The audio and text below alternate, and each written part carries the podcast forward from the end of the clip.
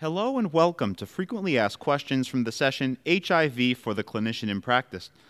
We are joined today by Dr. Stephen Symes, Associate Professor of Medicine. Doctor, before we start today, um, would you like to share any key pointers from your session to the audience? Sure, um, thank you, and it's a pleasure to be here. Uh, the session will focus on the following uh, reviewing the pathogenesis and clinical presentation of HIV and associated diseases We'll go through some common challenges in management that clinicians are likely to see, and especially to talk a little bit more about emerging issues, especially with an aging population. Great. So let's get into some of these frequently asked questions, Doctor. First, decades into HIV epidemic, um, what are challenges that you're seeing in diagnosis and prevention? Well, I think one of the things that we have realized is that there's still a lot of stigma out there surrounding HIV. And this is actually really a fascinating area. Um, treatment is widely available, testing is widely available, and very efficient and effective. We can know within five minutes with rapid testing if individuals are HIV positive or not. And now there's actually good preventative measures which are available, including tablets to help to prevent uh, you from catching HIV if your partner is positive or if your partner is at risk. But I think one of the big, big issues is people are still scared. They don't know what's out there and they don't know who to ask. And I think this is a big issue. We're hoping, again, that primary care providers um, and other healthcare providers can be a gateway to help to alleviate and uh, allow people to get access to, to both testing as well as um, prevention. So, with the increasingly successful therapy you discussed, why, why is it still difficult for patients to stay in care? So, once actually you're diagnosed, um, you can get on treatment, and treatment's very effective, easy to take, um, very different from in the past when uh, you know you had to take multiple different medications. Now it's down to one tablet a day, and yet after a while we still see patients drop out of care occasionally. Um, we still see patients um, having trouble keeping up with their medications. I think it is a chronic disease, and we have to treat it that way we have to expect again that people are going to start treatment and be on it for the next 30 years.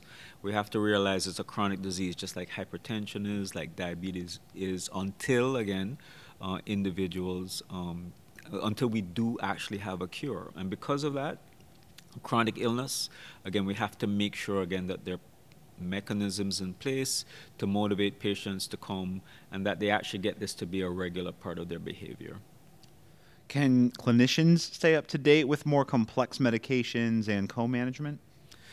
So, I think what I would say is that if you have a panel of patients, just like anything else, who are HIV positive on treatment, you'll stay up to date on care. If you're going to try and do this intermittently or off the cuff, it's really challenging, even again if you were well trained before. Um, and I think that's true almost whatever you practice. You see a lot of hypertension, you'll get really good at managing it. You see a lot of patients, again, who have bronchitis, musculoskeletal disorders, you'll get really good at it. If you have a panel of patients, and this has been well documented in your practice, of at least 50 patients who have HIV, you'll get good at managing and keeping up with the trends, keeping up with the um, medications, the side effects, and knowing what to do and what to handle with it. And I think that's really a, a reality. So the newer combination meds are an advantage for all, but what, what do we still need to worry about? So again, as we've progressed from older medications with lots of side effects and taking up to 18 tablets a day to newer medicines, one tablet a day um, that are easier to take, less side effects. What we've seen is again even the newer medications, you have to be cautious in some cases with anticoagulation medication, seizure medicine, other things again that can interact. And I think that's what it's, you know, is, is one of the challenges that we have to always keep an eye out for. The other thing is that uh, when the newest medication comes out, the one tablet a day, easy to take, a lot of times, again, we have to be careful that two years, four years down the line, we're not avoiding or not, you know, um, uh, up to date on long-term side effects that take a long time to manifest and show themselves. We saw this, for instance, with uh, some of the Viread preparations that over time were excellent drugs, but s- cause bone marrow toxicity, cause bone toxicity, uh, kidney damage. And I think that's one thing, again, that practitioners have to keep an eye on. And as patients get older, will there be additional pitfalls to overcome? So, right now, we know that over 50% of individuals in the United States um, are what we would call middle aged or older, over, older than 50 years of, of age. And that's really fascinating. A lot of the younger patients who were diagnosed with HIV two decades ago, um, taking their medicines, doing well, continuing life, and they're aging and getting older. The other thing is that older patients who have unprotected sex a lot of times are not viewed by practitioners at, as being at risk for HIV. And so testing older individuals actually is not as uh, facile or easy to do, or we don't think of it as often as we do, say, test our younger patients or college age students or so on. But this is something which is really important because older patients have more kidney damage and less kidney reserve, have more liver damage, less liver reserve. And a lot of these medications are metabolized and cleared through the liver and kidney. So there's a potential for also more side effects. So I, I, would say again, you have to keep a closer eye on your older patients, and also you have to think about your older patients in terms of prevention. They do have sex, they should be tested, right, and they should be counseled on effective ways of preventing them from even contracting HIV. And lastly, doctor, what interventions and practices hold the most promise for the future of HIV care? Well, there are national programs now which are going on, um, which are focusing on trying to test as many people as we can, trying to, for those people who are tested positive, to get them into treatment as fast as we can, and then last, um, to maintain the ones who are on treatment with non detectable viral loads so that they're not at risk of passing on the virus to anyone else.